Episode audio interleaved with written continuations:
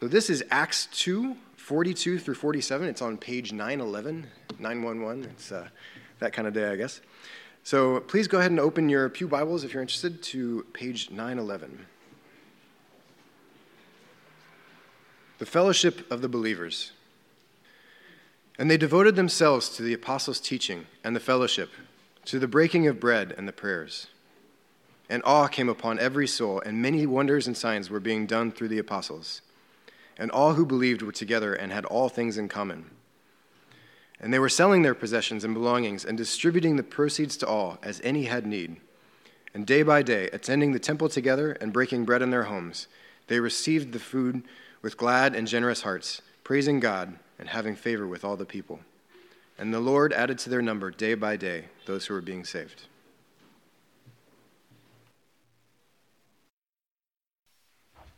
Before we get into uh, Acts chapter 2, let's pause for a moment and pray, and then, uh, then we'll get to it. Okay, so pray with me.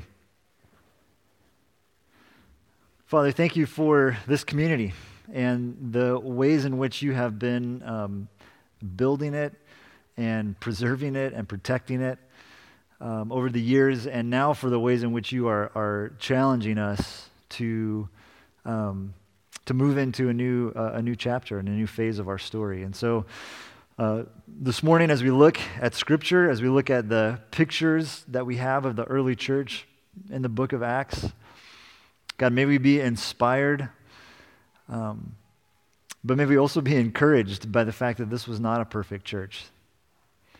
And, uh, and so, as we, as we get into this picture, God, would you give us some things to, to grab onto and uh, sense, a, a clearer sense even of what you are calling us to next? We pray all this in Jesus' name. Amen. All right, so we're in week two of a, of a little series that we're doing called Disciple.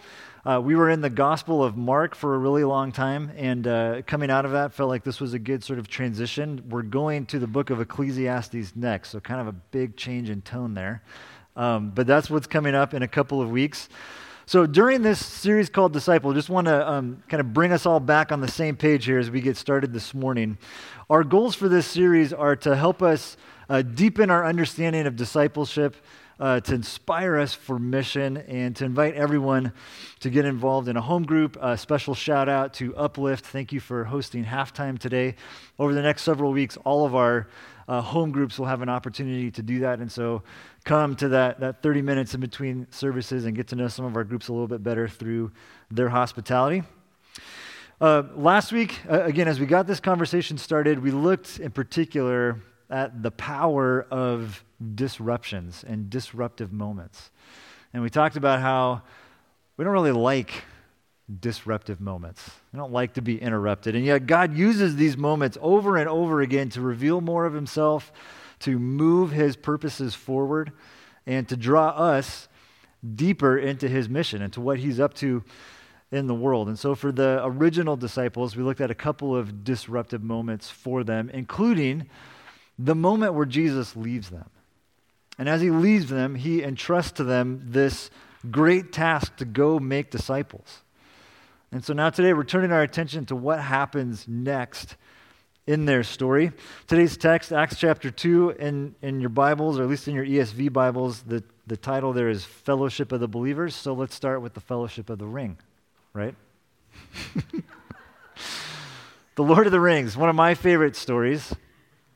And one of my favorite moments in The Lord of the Rings is, is actually a really small moment. It's kind of a, a moment that's easy to miss if you're more into like the, the action and the battles and all that kind of stuff. But there's this smaller moment where Sam and Frodo, two of the central characters, these two characters who have had their life completely disrupted by this epic journey that they're on, they have a moment to pause and reflect about what's going on to them. And Sam asks Frodo this question. He muses to him, I wonder what sort of tale we've fallen into. I wonder what sort of tale we've fallen into. This is a hugely important question of theological reflection. What kind of story are you in? What kind of tale have you fallen into. Some of us, we have no idea what kind of story we're in, right? Our lives are, are, are confused and muddled. We don't know what we want. Others of us, we're in, or at least we want to be in, a romantic fairy tale where we have this happily ever after, after moment, right? Others of us are maybe in a much darker, more cynical film noir type of story where everything seems to be going wrong. There's no justice, there's no hope. Some of us, we may feel like we're the hero of our story, but a hero in the sense that there's uh, that everything is sort of on our shoulders, right? We don't have anyone to help us, and so we have to work, fight, and scrap for every last thing. Some of us, we're in a story, it feels like the story's already been written, and we're just sort of coasting. There's nothing much to work for, and we're just seeking some pleasure as we wait out our days. What kind of story are you in? There's, of course, a million other stories that we're living. This is such an important question for us to reflect on. What kind of tale have we fallen into? Now, last week, again, going back to where we were a Sunday ago, we saw that the story of Scripture, this big story that God is writing, is the story of Him creating a home and a family. And then when this family rebels against Him, He doesn't abandon them, He doesn't leave them on their own. He goes on a mission to put His family back together. This is an epic story, this is an adventure story. And at its heart, this is a family story, it's a community story. Community, as John alluded to, a major theme of our, of our text today. This is a word that I think has become kind of a loaded word in church. And it's a word that, that carries a lot with it because community is something that we all long for. And the reason we long for it, whether we have a sense of it in our life or not, is because this is how God created us.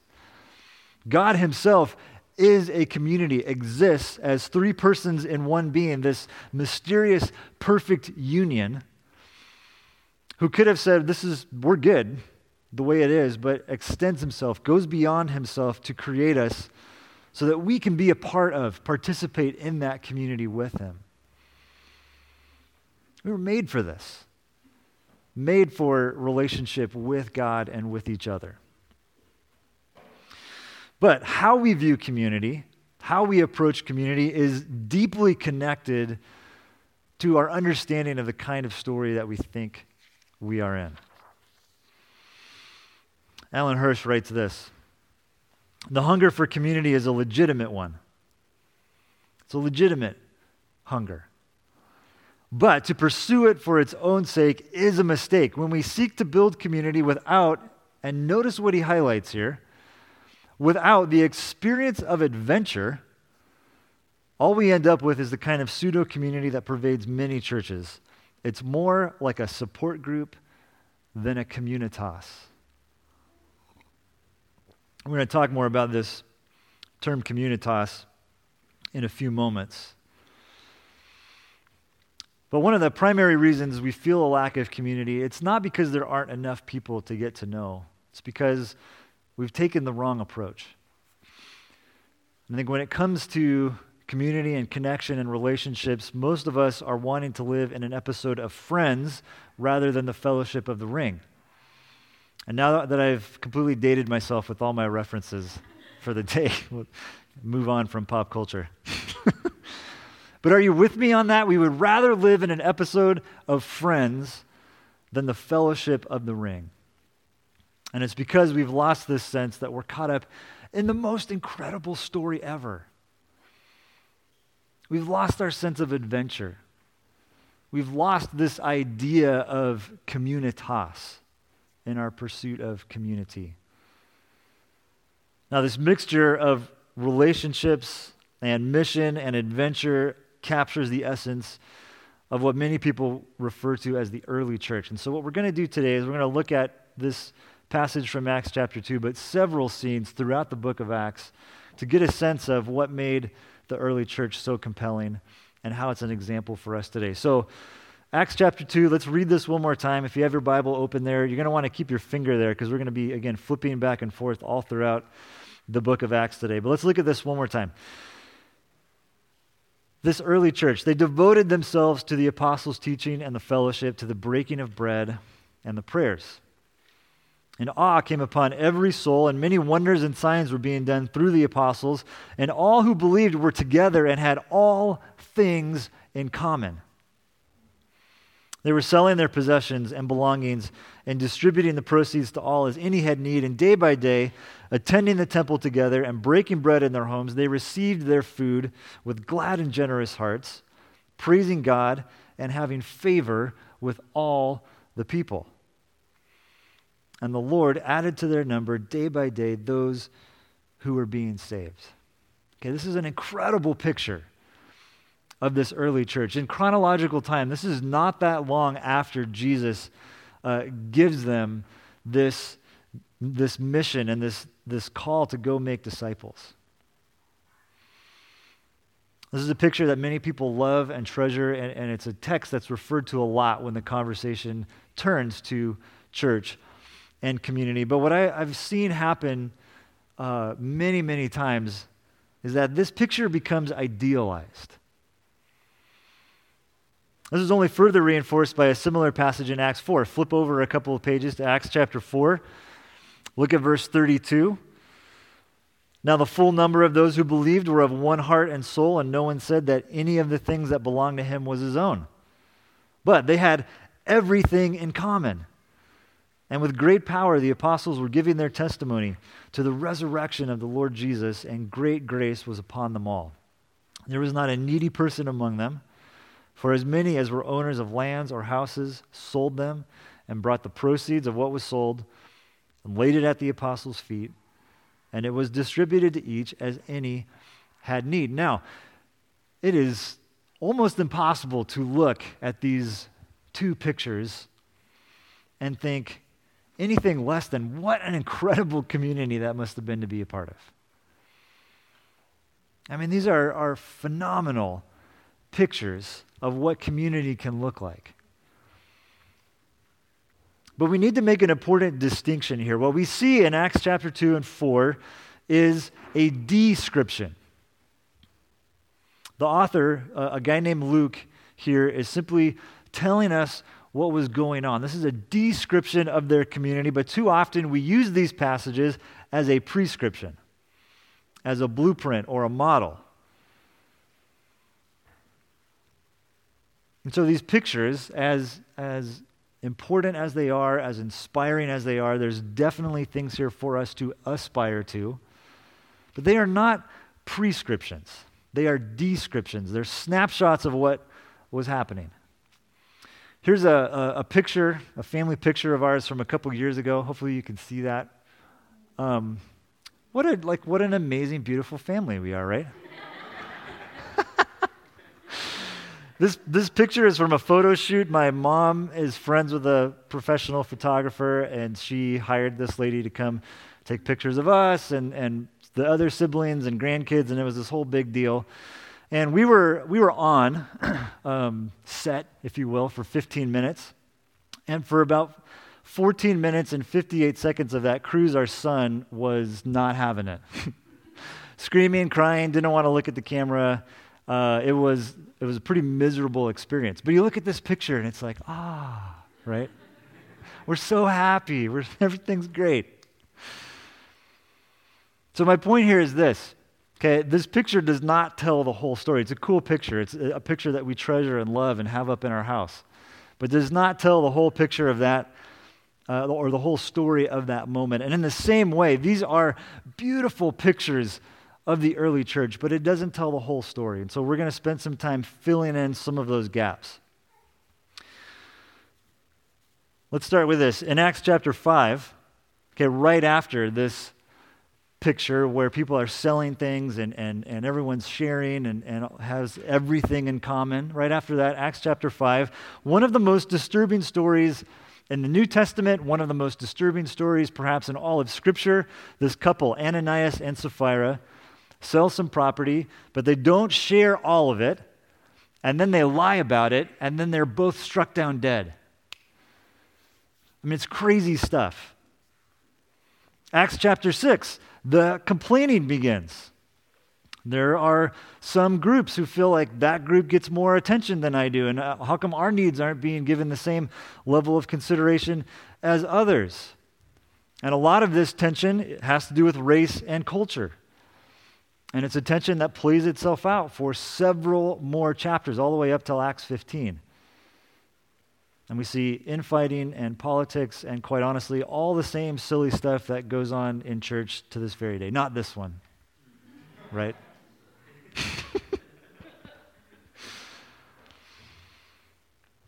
so when you get to see the rest of the story, we need to, we need to hold this in tension with these pictures. There is no such thing as a perfect church. There is no such thing as a perfect community. Now, real quick, uh, real quick disclaimer here before we move this conversation forward. I, I want this to be very clear this morning. I, I'm not saying that to excuse bad behavior or uh, to overlook bad experiences that we have all had with church. I grew up in the church. I've been a pastor for almost 15 years. There's all kinds of crazy stuff that happens in churches. And so I don't want to gloss over that. And, and my hope is that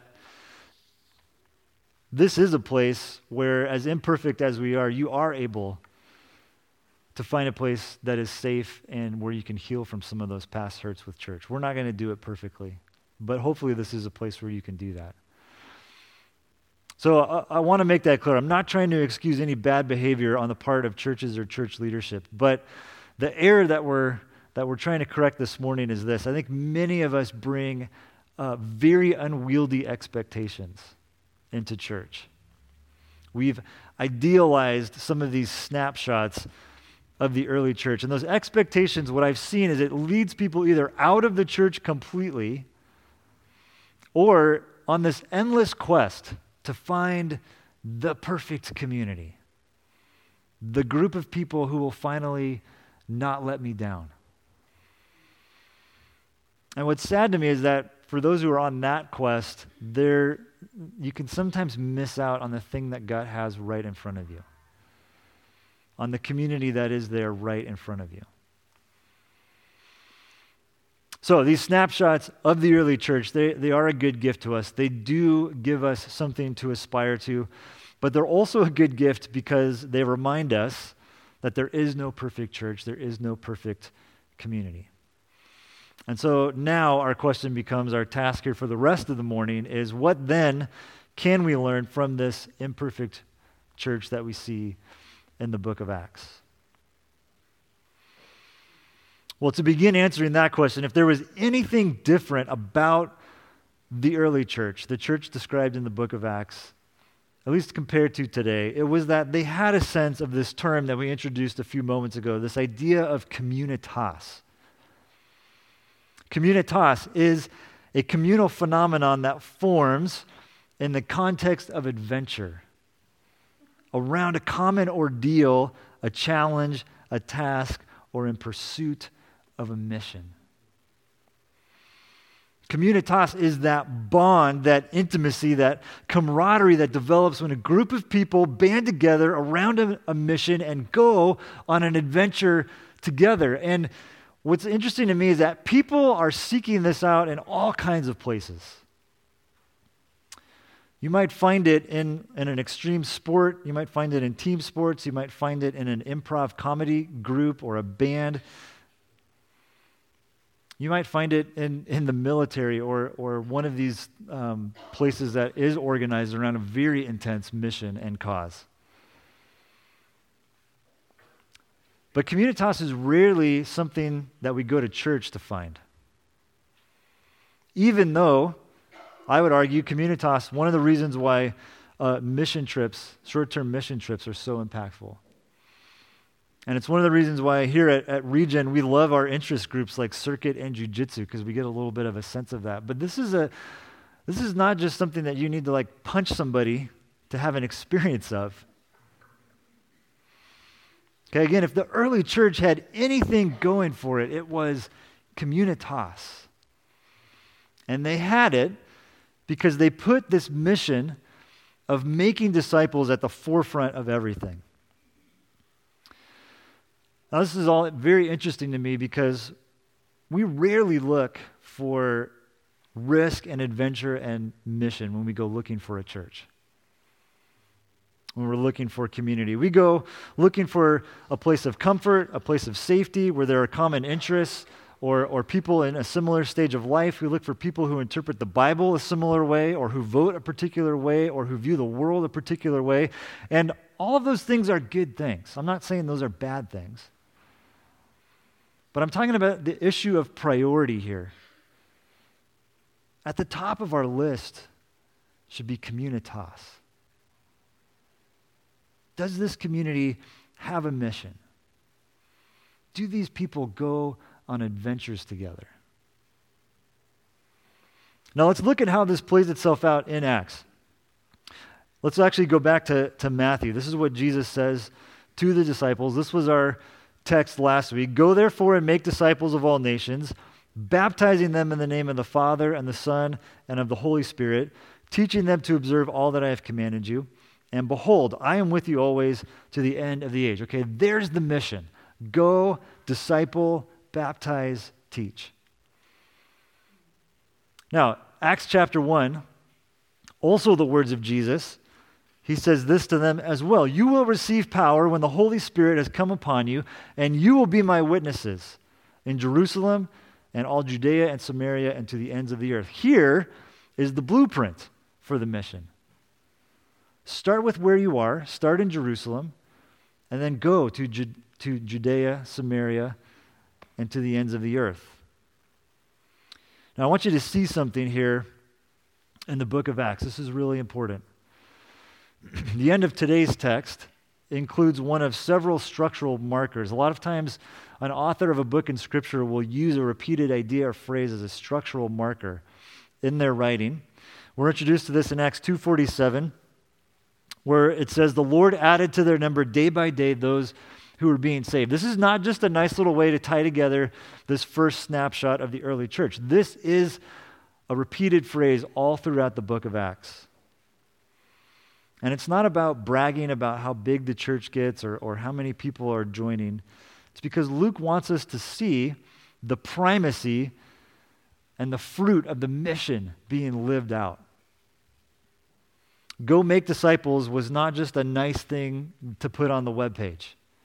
Okay, they were actually doing this. So, Acts 2:41 this comes at the end of a scene where the Holy Spirit has come upon this first church. Peter gets up, preaches this incredible sermon, and at the end of it, those who received his word were baptized, and there were added that day about 3,000 souls. The church went from about 120 to 3,000 in one service. That was a good church service. Acts 2:47 we just looked at this the Lord added to their number day by day those who were being saved. Acts 4:4 But many of those who had heard the word believed and the number of men came to be about 5000. Acts 6:1 Now in these days when the disciples were increasing in number.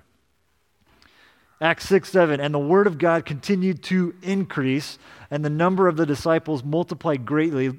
Notice where they are in Jerusalem. And a great many of the priests became obedient to the faith. Acts 9:31. So the church throughout all Judea and Galilee and Samaria had peace and was being built up. And walking in the fear of the Lord and in the comfort of the Holy Spirit, it multiplied. Acts 12:24. The word of God increased and multiplied. Acts 16:5 so the churches were strengthened in the faith and they increased in numbers daily. Acts 19:20 so the word of the Lord continued to increase and prevail mightily. Do you see the theme? Now, the last chunk of the book of Acts really focuses on a man named Paul. Paul's one of the leaders of this early church. And he becomes a very central figure in the second half of the book of Acts.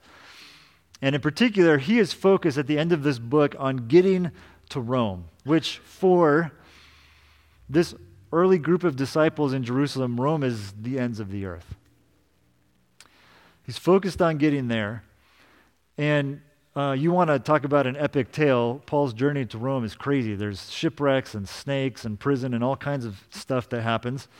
Here's how the book of Acts ends this is Paul speaking. Therefore, let it be known to you that this salvation of God has been sent to the Gentiles, and they will listen. And he, Paul, lived there, Rome, for two whole years at his own expense and welcomed all who came to him, proclaiming what?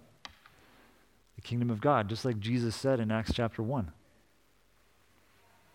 Proclaiming the kingdom of God and teaching about the Lord Jesus Christ with all boldness and without hindrance.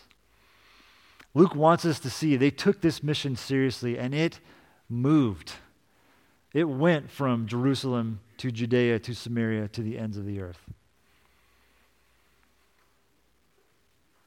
Luke wants us to see that the mission was primary to everything that happened in the book of Acts. And this principle is true for us today as well. The mission is primary. But, Steve, what about doctrine and theology and worship and all this? Like, what about all that stuff? Again, those are good things. This is not a conversation about good versus bad, but about what is primary. In the case Scripture lays out for us, the, the flow that we see in the book of Acts is that mission catalyzes the community and shapes theology. Now, God, through his Holy Spirit, is the primary actor in all of this. If you look at, at the title of Acts in your Bibles, it'll say the Acts of the Apostles. And there are many scholars that believe it should actually be the Acts of the Holy Spirit. And I would tend to agree with that.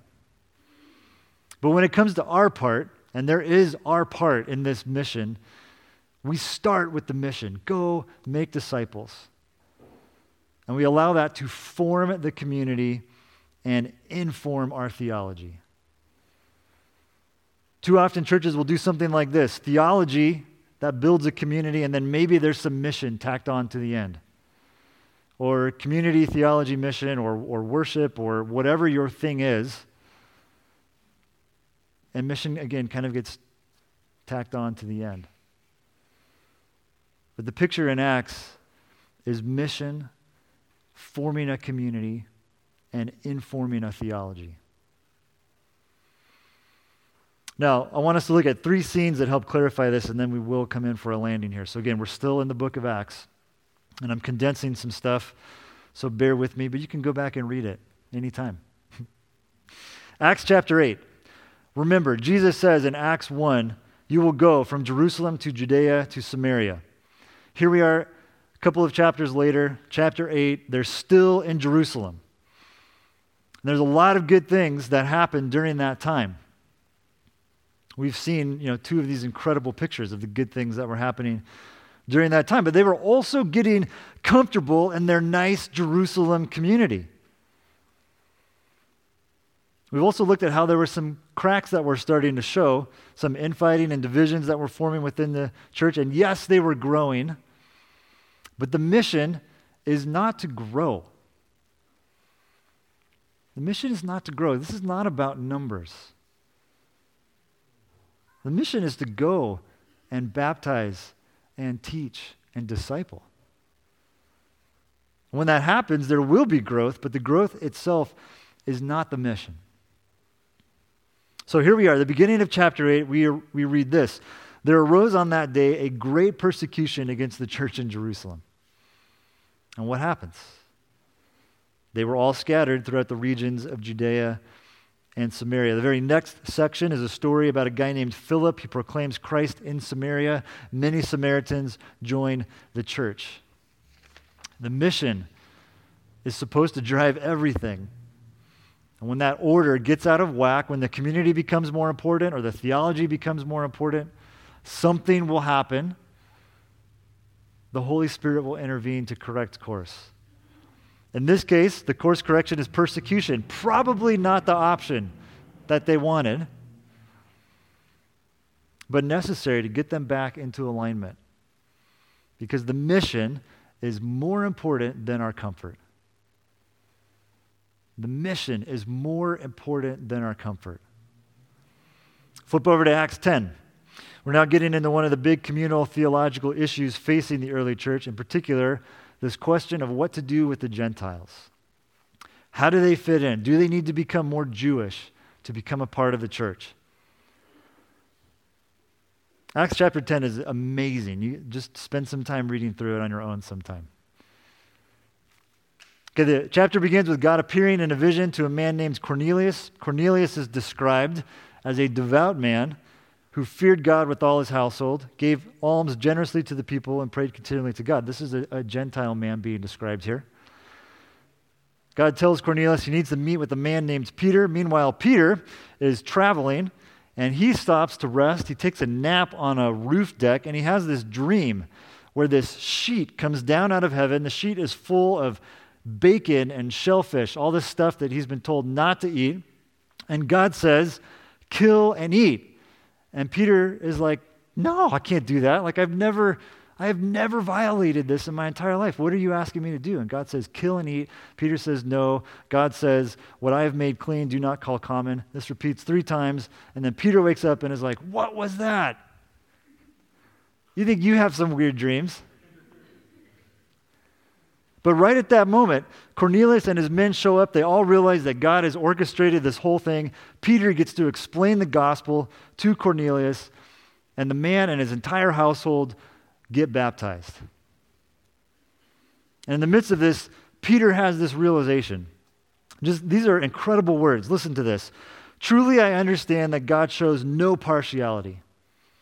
But in every nation, anyone who fears him and does what is right is acceptable to him. Here's a man who had spent three years with Jesus, heard all the teachings, seen all the miracles, was there for the death and resurrection, and the aftermath of all of that. And it's not until this moment that he fully understands how open the kingdom of God is. Peter realizes God's mission is more important than my preferences. God's mission is more important than my preferences. Peter, I think, would have been totally cool ministering to Jews, eating kosher meals, hanging out in synagogues had no problem butting heads with the Pharisees, but he did not want to go to a centurion's house and eat a hot dog. But he realizes God's mission is more important than his preferences. One more, flip over to Acts 15. This is where this whole Jew Gentile divide comes to a head. There's a council in Jerusalem. Notice where the, they are geographically. All the big names are there. Some of the more conservative types are there to argue that the Gentiles need to be circumcised. They need to become Jewish to join the church. Peter, fresh from his sheet vision, you have to be careful when you say that. he gets up and says, Why are you putting God to the test by placing a yoke on the neck of the disciples that neither our fathers nor we have been able to bear? but we believe that we will be saved through the grace of the Lord Jesus just as they will. And so they decide to not make circumcision a requirement for church membership, and all the Gentiles said, Amen. but what they really decide is that the mission is more important than our communal boundaries and traditions. The mission is more important than our communal boundaries and traditions. God's grace and love extending to the nations is more important than you know, these practices that we've been observing for thousands of years. God putting his family back together is more important than some of the stuff we want to hold on to. So these three scenes force us to ask ourselves some, some questions. The first is this Do we let our expectations, our desire for a comfortable community, override what God is calling us to do? Does our theology or our traditions become a barrier, isolating us from, from people who desperately need the good news of God's grace and love? And then finally, do we let our preferences get in the way of God's mission?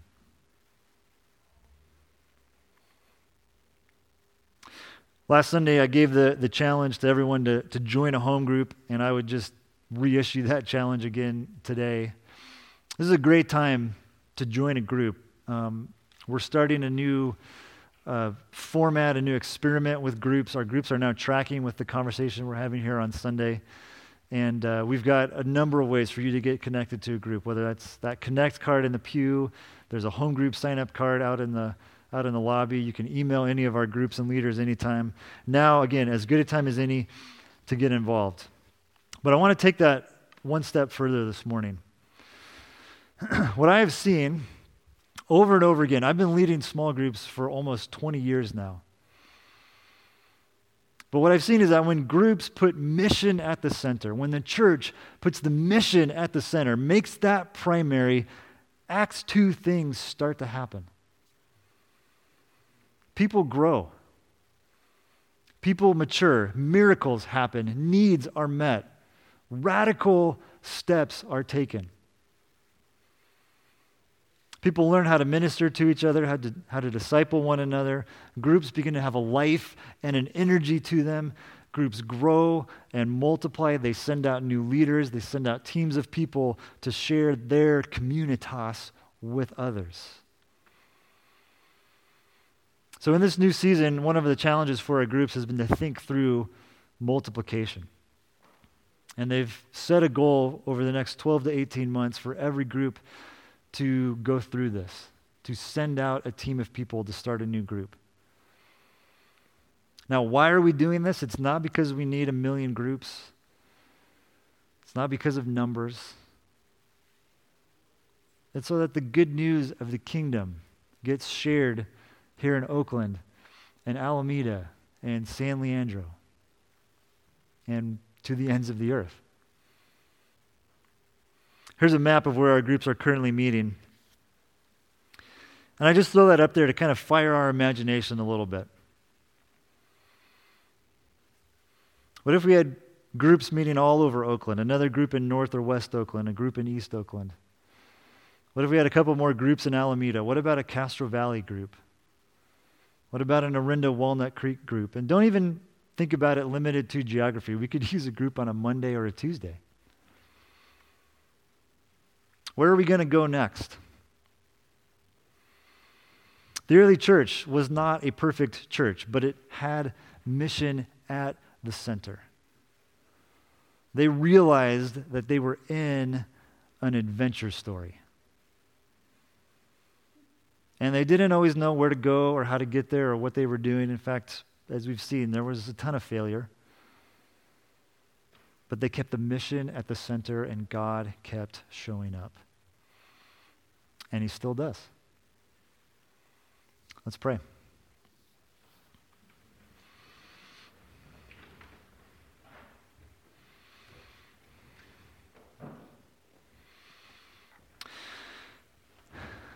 Father, thank you for the book of Acts, for preserving these stories of the early church, these first efforts to figure out what church could be and what it should look like. Thank you that it is not polished, that it is not, uh, the imperfections are not glossed over in any way, but we get the full picture. The, the beauty and the joy, the communitas that they had, but also the struggles and the challenges and the fights that they had to work through. Thank you for this reminder that what held it all together, what, what propelled it forward was this mission of making disciples. And thank you for the example of, of the ways in which they did that. We are, in many ways, the fruit of that effort. And so, God, help us as a church to be like this church and putting mission at the center of all we do. And God, if there are things that are blocking our way, if there are things that we are allowing to get in the way of what you want to do, give us the courage to leave behind the, the preferences or the comfort or the traditions or whatever it is that we need to let go of so that we can move more fully into what you have asked us to do. And God, may the good news of your kingdom be shared here in Oakland and Alameda and to the ends of the earth. We pray this in Jesus' name. Amen.